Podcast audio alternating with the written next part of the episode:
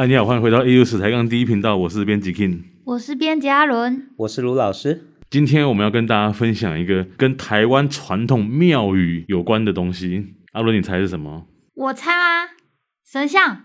有那么点接近了，很多神会用它，没错。那我今天就直接跟大家讲，我们今天呐、啊，我们要聊交趾陶。哦，胶子陶，胶子陶这个东西好像大家都听过，但其实不太知道是什么玩意儿，对不对？对啊，我跟你们说啊，胶子陶啊，应该是台湾庙宇艺术里面最具有代表性的装饰艺术，也是台湾陶瓷史里面呐、啊。非常有代表性的捏塑艺术和陶艺装饰啊！我跟你说，台湾的庙宇有代表性的装饰，所以我们说中国地区比较少用，没这个名字啊！哦，没这个名字哦，啊，没这说法。那这个胶纸桃为什么叫做胶纸桃啊？这个胶纸桃哦，你看这名字就怪怪的嘛。对呀、啊，就我们先界定哦，这胶纸桃是什么？胶纸桃就是在台湾的传统庙宇里面的一种陶塑的装饰哦，用陶来捏人物、花鸟、动物走兽作为装饰，然后把它粘在庙的屋顶上，或者是粘在这个庙的廊墙上的一种非常特殊的装饰。我们称之为胶纸陶，这种陶器艺术呢，其实在中国大陆也有，甚至是在东南亚、在越南也都有，但是不叫这个名字。那他们会叫什么名字啊？最早中国传统没有这个名字。那在我们说闽南或者是广东地区的庙宇也有，但是早期都不叫这名，叫庙昂啊啦。庙昂啊，庙人偶。哦、哎，就是庙昂啊，就是装在庙上面装饰的人偶，就这样昂啊，庙昂啊，没没有这个名字。啊、哦，没有交趾，交趾这个名字都是非常在地出现的一个很特殊的名字。这个名字其实是日本人取的。日本人啊，哦，在日治时期的时候，日本的文化界的艺文人士，像尾崎秀真啊，或者是服部武彦这些人，他们关注台湾的民间传统艺术，他们就说台湾有一种庙宇的人偶装饰，他们给了一个名字叫胶纸烧。胶纸烧不是铜锣烧啊。啊，所以不能吃嘛？啊，不能吃啊。这个烧啊，指的就是类似窑烧，烧的陶瓷啊，在日本的日语里面就叫什么什么烧，就是我们说的 yakimono，yakimono，yakimono，就是烧物，哎，就是。章鱼烧，章鱼烧，对，对，对，对，用章鱼。Takoyaki，对，就是说，其实啊，这个名字都很日式，哦、真的。那只是说好奇了，胶纸烧，这明明是台湾嘛，那弄个胶胶纸在哪？为什么是胶纸？胶纸是地名啊，哎，胶纸是个地名，所以哦，搞了半天哦，在日治时期给这种台湾的庙宇的特色的这种陶塑，这些柳昂啊，日本人就给了个名字叫交趾烧，或者叫嘉义交趾。嘉义，因为最有代表性的陶艺家在当时做这种柳昂啊的。就住在嘉义，所以嘉义交趾就包含了两个地名。嘿啊，很怪吧？超怪的。所以，哎，这交趾跟我们有一毛钱关系啊？没有哎。所以到底交趾是哪里？交趾是哪里？交趾哦，大概哦，它有广义和比较这个狭义的狭义的说法。其实交趾指的其实今天越南北部哎。但是河内那一带地名哦，哦，那它是什么时代的地名啊？反映出哦，日本人对中国南方的不大了解哦，所以他认为从那一带上来的陶瓷器啊，有一种江户时代，就是这个叫交趾。江户时代、哦、流传这么久远哦？对，因为他们错认了，你知道吗？嗯哼，哼，因为在江户时代的时候，他们有很多陶瓷器是从南方上来的。哦哦，从南方上来，那南方上来，南方通常都是中国南方。那中国南方就你是闽南、广东，或者是福建，这都是南方啊。甚至是今天中南半岛也叫南方啊。所以他搞不大清楚，他只知道哦，从南方上来了一种低温釉的陶器，特别这些陶器，日本人好喜欢拿来做什么？做香盒。哦，就是他们品香用的小盒子，是，哦、然后颜色那么亮丽啊，对，就是低温釉，就像低温釉。哦，所以低温釉的特色就是颜色很亮丽。所以他们的认知大概交趾烧、交趾香盒就是这种低温釉的陶器。那他们最喜欢的交趾香盒是什么造型呢？哦，那交趾香盒就是各种小动物啊，小动物、小鸭子啊、小乌龟啊做的小盒子，好可爱的。有一些小的罐子啊、小瓶子啊、小碟子啊，这些都是用低温釉烧的陶器。哦，很漂亮的。他们的记忆里面，对于交趾烧啊，他们也搞不清交趾在哪里。嗯哼，大概就是今天福建、广东到越南北部这一带，都都叫交趾，所以他们就统称叫我称为交趾。所以他一来台湾看到这个东西就交趾烧，这个在他们的文化记忆里面就认定这个叫交趾烧。可是我们不烧小香盒啊，所以这就是一个美丽的错误。嘛，就是说他把两个东西混在一起了，用途差很多，哎，用途差很多了。哦，只是说他一看到台湾的庙宇艺术有这种低温窑烧的、有釉彩的雕塑艺术，他好喜欢的，然后颜色跟那个香盒一样鲜艳，哎，对，就是这种低温釉。好，那如果说我们说这是一个日本人的美丽的对。错误，好，那讲了半天还是没讲嘛，那胶纸到底在哪里？这个应该要上溯到汉代以前，春秋战国时期啊，秦朝不是统一了吗？对。而秦末大乱，它就有一些地方割据政权，地方上就是有一些秦朝的将领啊，嗯，就是搞独立，而就自己独立出来，军阀割据的感觉。哎，对。我们今天知道中国历史上的南越国，嗯哼，就是独立的，就是秦朝的将领，一旦发现哇乱了是吧？那我就把边关都关起来。我就在这边独立出来，自己当老大，哎，就画地为王，那个就是后来的南越国。所以南越国哦，在汉代的时候，哎，人家是独立王国，哎，嗯，他的上层阶级是北方过来的秦朝将领，然后地方上的这些官员和居民，包含了今天的广东、广西和越南北部，就是整个就是，哎，所以南越国的势力范围是有到越南北部的。所以就是南越国，等到汉帝国灭了南越国以后，就把这边收回来。嗯哼，收回来以后就要命名嘛，把武岭以南，大概到今天越南这里，是啊，越南北部在河内那边就叫做交趾。哦，这么大块版图都叫交趾哦。哦，没没没，它往下大概一直到越南的中部，象郡、日南，这些都是今天越南的地区。嗯，所以说交趾其实狭义的讲，指的其实是越南北部，今天河内那一带。了解，就接近中国的南方嘛。对，接近中国的南方。所以这个在唐代记录里面都有说，这一区的本地人呐、啊，有什么特征？那文献上讲，极南之人，并立相交，就是你立正站好的时候，他们啊足大趾开广，他们的脚很大，脚趾头哦。很开，就是很开，又长又又开，打可以打得很开，哦，跟青蛙一样，有没有？嘣，这样打开。还有，然后足大趾开广，并立相交。你就要立正站好，他一立正站好以后，他的两个拇指就交在一起了。这真的是人类吗？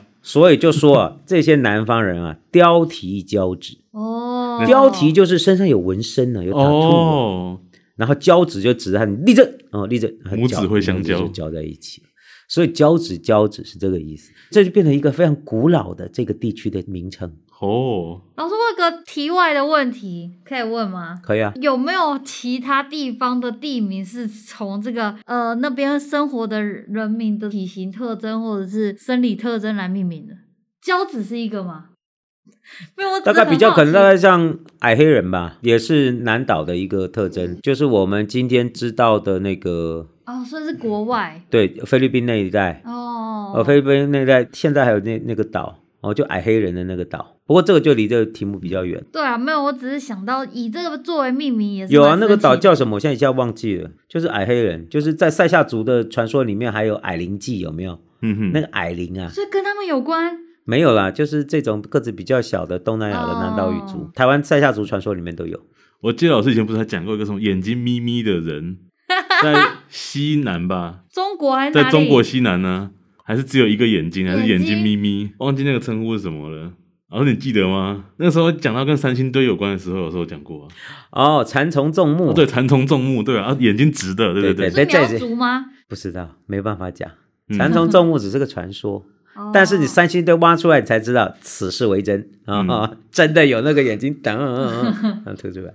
好，不过哈，这个。交趾这古老的名字就一直用到近代，嗯哼，比如说日本人占领中南半岛的时候，把这边就叫做交趾支那，交趾支那，哎，就叫交趾支那，就是我们今天知道的中南半岛哦，哦。因为法国人殖来殖民以后，就把今天中南半岛全部占据，就把中国给赶走，嗯，他变成中南半岛的占领者，这里他就叫做高级支那，交趾支那，听起来像高级中国，对对对，他们很坚持哎。就是硬硬要就是把交趾这两个字保留下来，对，所以说这个名字到近代都还有被使用哦。呃，像中南半岛、嗯、那个法国人就称这里叫交趾支那。所以台湾的这个交趾桃命名其实是从日本。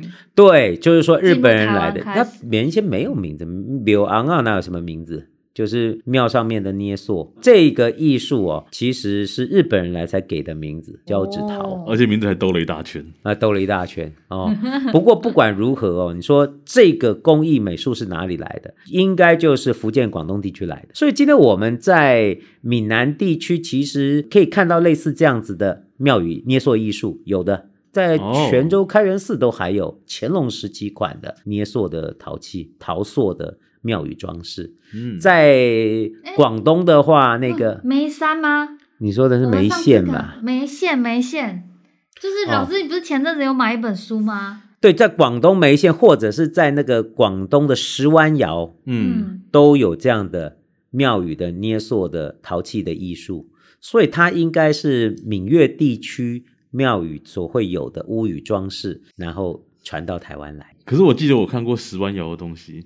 它做出来的特色跟台湾其实一眼就看得出来不一样，不大一样，对不对？对，一眼就看得出来。哦，所以说，那个每个区域是有差异的。对对对。哦，那个石湾窑他们做那个屋顶的装饰啊，那里面的人的捏的跟台湾就不一样。而且他们喜欢用蓝色。哦，他们用很多蓝色和绿色。漂亮。嗯，台湾的蓝色用没那么多。台湾哦，台湾哦喜欢用胭脂红。哦，好漂亮的胭脂红。粉红色。哎，粉红粉红的。哦。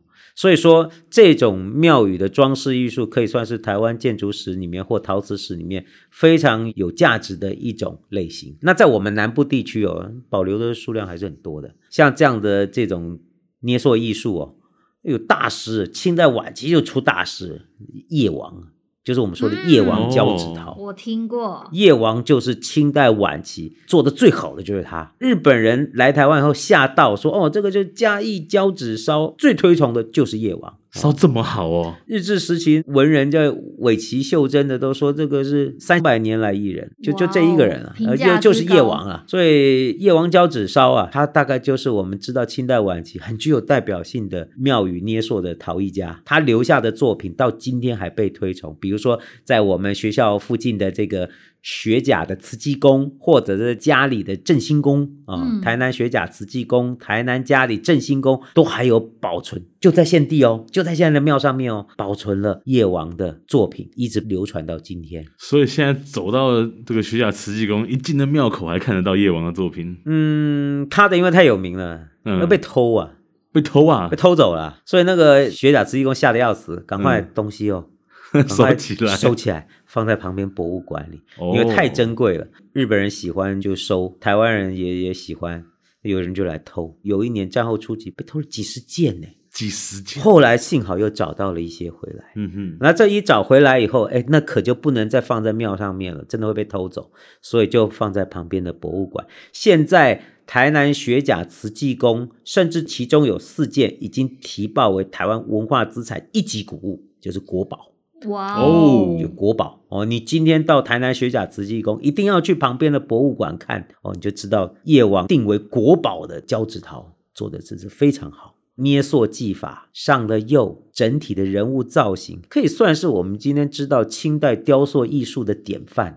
他对那个人物的表情啊、动作啊，真的是做的非常棒。在我们详细讲夜王的作品之前呢、啊，我想问一下老师，交子烧这种庙王啊，它究竟有什么样子的特征？它是什么样子的釉彩或什么样子的工艺技法下做出来的一种？好，我们说，就是说，如果说我们在整个台湾庙宇艺术来看哦，庙宇艺术里面可能包含了呃木结构的装饰啊，比如说梁柱啊，对，或者是斗拱啊，是。或者是藻井啊，嗯，或者是这些梁架的这种各种小雀替呀、啊，嗯，插脚这些装饰以外，梁柱。啊，梁柱、瓜座，嗯，这些是属于木雕的艺术，对，对不对？对，然后庙还有什么壁画，对不对？对对对，彩绘，画个武松打虎，对对对，这些民间艺术的，这都平面的艺术，嗯、对不对？你说木雕的彩绘、壁画的彩绘，都是二度空间的平面艺术。庙里面呢，真正你说立体的装饰，对，交趾陶算是很具有代表性的。除了神像本身之外，就是对，就是说你神像是崇拜的对象，嗯哼，交趾陶不是用来拜的，交趾陶就是装饰，就装饰。它装饰哦，就是说你到庙里面其实是到了一个民间博物馆的概念，你去拜拜，其实你也是去参观了一个民间的。艺文的欣赏空间，是你可以看这些木结构的美感，你可以看壁画里面的题材和内容，彩绘的内容，你可以看到立体的陶塑装饰。胶纸陶就是一种，它都是捏塑的装饰。就装饰在哪里呢？你一进到那个庙里面，对，就可以看到它在那个大门口两边那个廊墙上、墙壁上面、各个墙堵上面，它就会有浮雕的装饰，而且这些是陶，哦、所以它是烧出来的，是烧的上面是有釉的哦，亮晶晶的哦，嗯，然后用浮雕的方式烧好以后再贴上去，所以它有那种浮雕效，它不是平面，它是有立体的。这种浅浮雕，把墙面做出一个浮雕的装饰，什么都可以装饰哦，比如说人物故事啊，连文字都可以哦。那个对联哈、哦，用泥、嗯、泥条泥条把它切好，然后上面上一层釉，贴上去，对联都可以是胶纸好的。哇哦！还有庙的屋顶上是不是？对，所以从墙壁上，然后哦，一直延伸，延伸到垂直面上面，有一些呢，就不只是浮雕喽，它就变成高浮雕。所以那个人偶啊，是捏好以后。不是捏一个两个哦，他有的时候是捏一个故事情节哦，所以所以会有同一个人，然后反复出现吗？哦，应该是说一个故事的题材，比如说《三国演义》哦，它就是一个一个的场景，有没有？就是《三国演义》就会有刘备嘛，然后哎，对，他可能就有古城会啊，嗯嗯，呃，他可能就会有空城计啊，他可能就有封神榜啊，嗯嗯嗯，武松打虎啊。八仙过海，哦，八仙过海啊，真的就给你捏出来哦。八仙的每一个人人那个人物都活跳跳的，那个人是立体的，所以那个人是会站出来，好像一个舞台动作一样，每个人都在舞台里面出现。哦，像个舞台哦，从墙面上一直走到天花板，天花板之前的立面，一直到庙屋顶上的屋脊上。它都可以像一个舞台剧一样，哇，一堆庙昂啊，有没有？大家各式各样的动作哦，有的就跟唱歌仔戏一样哦，每个人有骑马的啊，讲话的啊，打来打去的啊，就做成了一堵，像是立体的舞台剧的形式呈现出来。啊，老师，你刚刚前面讲那些主题啊，听起来都还算是传统戏曲或者是传统文文本中看到的。嗯、老师，你知道我曾看过很奇葩的画这个国民党的。哦，对，还有警察，对不对？日本警察哦。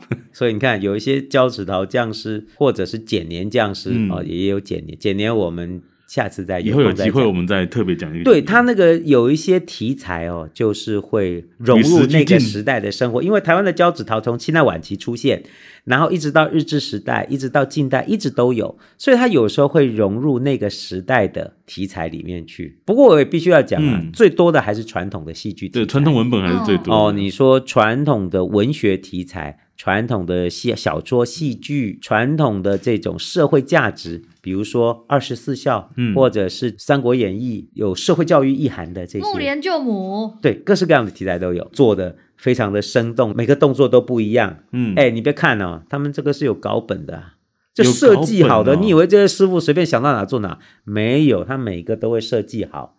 比如说我这一赌，我在一个什么剧情，人物有几个，嗯，怎么安排在画面里面，然后把它做到墙上。这些东西，你说在台湾清代晚期，其实台湾的窑业它没有发展的很完整的时候，嗯、它就已经开始随着。庙宇的修建哦，就开始在台湾出现。所以换句话说，那个时候台湾的窑业还没有很完整，表示它不需要一个很完整的烧窑系统就能制作喽。哎，它没有窑。哦，根本没有窑啊！交趾陶没有窑啊，他那个窑就现地做。哦，那个师傅哦，就是你请师傅来做这一堵，他就在现地捏，捏好以后现地堆个窑，现地就烧，然后烧完就直接推掉。烧完烧完装上去，窑窑拆一拆就走了。哦我像窑烤披萨，就是有一个推车，对不对？那 推着一个窑已经是做好，他只要开始生火，有没有？所以呢，所以以前的匠师是这样子，就到了比如说学甲慈济宫，然后他就跟里面的管理委员会说：“哎，等一下，等我三天，我先把窑盖好。”呃，差不多，他窑就盖在旁边。你看嘛，一个庙要开始做大木做，嗯，对，泥水做，对，画壁画的，每个都来啊。每一种师傅就做他那个部分。交趾陶的师傅来，就是专门给你做这些装饰啊。比如说，他就带着他自己的粘土来。带着他自己的釉来，嗯，然后砖头收一收，就在现地起窑，因为交趾陶吼那个温度不高啦，哦，没有要烧个什么一千度、一千两百度，没有啦，没有啦，人家那个六百到八百度就这样了啦，所以那个小的窑炉现地堆起来烧，大概就烧那个温度就够了。它那个釉吼都是超低温的铅釉，温度大概都不用超过一千度，现地捏好。现地上色，现地烧，烧完粘上去。哎，你说胶纸陶哦，它不是做实心的，它空心的哦。它那个里面中空的，好熟是不是？不是怕炸嘛，还是会烧烧炸掉，哦、所以它做空、哦、空心的很重要，就是空心的的话，它烧成的话就不会因为这个窑裂会失败，它被它挖空。嗯、然后粘上去的一样，后面是用灰泥把它粘住，嘣，粘在墙上。它只有做一半，对不对？嘿，它只有做你看得到的那一面，背面就没有。背面就是。指纹。对，那个我都记得，在学甲慈济宫啊，那个以前那个夜王交趾陶啊，它有一些是一整个画面，很多人偶都是面对观众，所以你都看到很漂亮，对，对不对？刚好因为它剧情发展，有一个人是背对着，嗯、背对着画面，对，所以你看到他他是后脑勺背后翻过来没有脸，就翻过来没脸，不用他不用做脸，因为他就是做一个背对着你的人偶，所以翻过来你就觉得很恐怖，有没有？没有脸，对，其实是不需要。所以它就是像浮雕那样子，对，它就是一个高浮雕的一个捏塑，捏好那一面，只要是粘上去要固定，不用做哦，只要粘粘住就可以。所以老师，那以前他们是庙宇想要找谁来做就找谁来做，就没有那种公开招标，就说哎来来，大家一起来在我面前捏一个什么、嗯、没有啦，没有罗汉，然后我来看哪一个罗汉比较好看。当然是要找有名的师傅啊，对不对？嗯，找有名的师傅来做。哦，那有时候很厉害，他那个竞争的概念还是有的。嗯，比如说我这个庙哈，这堵哦，两边请两个师傅来做，哇，哦，这就有竞争性了，顶尖对决。你，你这个上面做做坏了，大家笑翻天了。所以就两个人这个就是对做，嗯、那个其实压力很大的。你做我也做，做完放上去，大家就会看，就跟那个期末要评图一样。嗯、你想想压力很大，要做丢人。对不对？你就所以说，他透过这样的方式来确保我花出去的每一分钱都可以得到最好的作品哦。那师傅当然拼了命的干了，拿出自己压箱的绝活。那他们这些师傅是怎么收费的啊？哎，说到这，还真的有师傅收费的那个收据哦，被留下来。哦，是哦。日据初期的时候有，因为台湾那个时候的那个师傅都是从呃最早都是从中国招来的。嗯。哦，有有泉州的师傅啊，有广东的师傅啊。